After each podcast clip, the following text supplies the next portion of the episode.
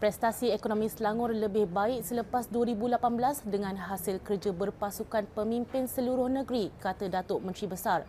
Datuk Seri Amiruddin Syari berkata demikian bagi menyangkal dakwaan Menteri Kanan Perdagangan Antarabangsa dan Industri, Datuk Seri Muhammad Azmin Ali bahawa Selangor merosot sejak 2018. Amiruddin berkata negeri pimpinannya telah menyumbang 24.8% keluaran dalam negara kasar KDNK pada 2021 berbanding 23.2 pada 2017. Beliau juga menegaskan Selangor terus maju bukan hasil seorang individu sahaja tapi usaha berpasukan. Bagi menjawab tomahan Muhammad Azmin, Amiruddin turut melampirkan graf peningkatan KDNK Selangor kepada 23.7% pada 2018, 24.2 2019 dan 24.3 2020. Jualan jelajah Ihsan Rakyat JER di Dewan Undangan Negeri Dun Pandan Indah mendapat sambutan menggalakkan apabila 400 ekor ayam habis terjual. Ahli Dewan Negeri Pandan Indah Izham Hashim berkata, rata-rata penduduk di kawasan itu berpuas hati dengan harga barangan yang berpatutan sekaligus membantu rakyat. Selain itu, beliau yang juga Exko Permodenan Pertanian dan Industri Asas Tani turut menerima maklum balas daripada beberapa wakil rakyat bagi menambah baik jualan JER dengan menambah lokasi jualan.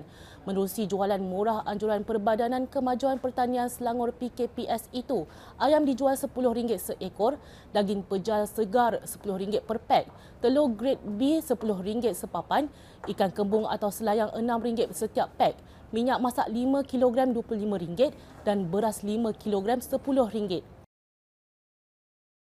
Uh, dengan PKPS saya selalu berhubungan dan bagi maklum balas pada mereka apa-apa perkara yang penambahbaikan yang diperlukan sebab saya saya menerima daripada ahli-ahli yang berhormat kita yang lain eh, tentang apa-apa yang penambahbaikan yang perlu dibuat. Eh, memang kita mendengar eh, ada yang minta tambah barang, ada yang minta supaya dibanyakkan lagi. Banyakkan minta dibanyakkan lagi lah.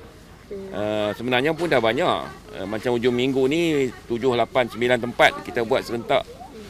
dia ada sedikit isu logistik pada pihak PKPS yang kita tenang tangani.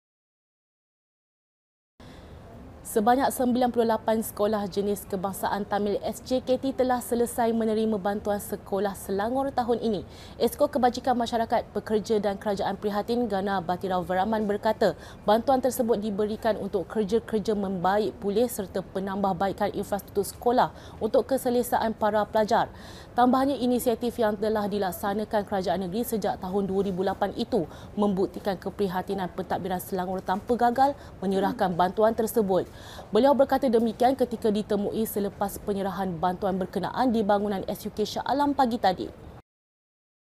Sepenuhnya sebanyak 98 sekolah telah menerima 5 juta. Ha, ini adalah komitmen kerajaan negeri yang mana kita membuktikan eh, ini bukan program hanya bertumbukan kepada masa politik ataupun masa pilihan raya. Kita setiap tahun tanpa gagal kita telah mengagihkan bantuan-bantuan seperti ini kepada sekolah Tamil, sekolah Cina, aliran Cina dan juga sekolah agama rakyat. Kita bagi bantuan ini dan kita juga ada sistem bagaimana mereka perlu serahkan uh, bukti-bukti pengguna pakai peruntukan tersebut. Maka infra-infra sekolah Tamil di negeri Selangor telah improve dengan mendadak dengan begitu bagus. Dan saya harap tahun-tahun akan datang juga kita negeri Selangor yang berkomited kepada semua aliran kita akan teruskan bantuan-bantuan seperti ini. Seramai 45 asnaf mualaf bawah 5 tahun pengislaman menyertai program rintis kursus induksi asnaf mualaf KIAM anjuran Lembaga Zakat Selangor LZS. Program yang berlangsung selama tiga hari bermula 14 hingga 16 Oktober itu bertujuan menyantuni golongan tersebut menerima maklumat penting pasca pengislaman. Sementara itu, peserta juga diberi pendedahan berkenaan pembangunan dan kebajikan asnaf serta inisiatif yang ditawarkan oleh LZS. Kursus tersebut diakhiri dengan majlis penutupan yang disampaikan oleh Timbalan Ketua Divisyen Pembangunan Asnaf Muhammad Nur Hisham Syamsir. Turut hadir Timbalan Ketua Divisyen Operasi Agihan Asnaf Mat Yusmizan Yusof. Sekian semasa hari ini terus ikuti perkembangan terkini Selangor dengan melayari platform media Selangor dan Selangor TV. Bertemu lagi esok.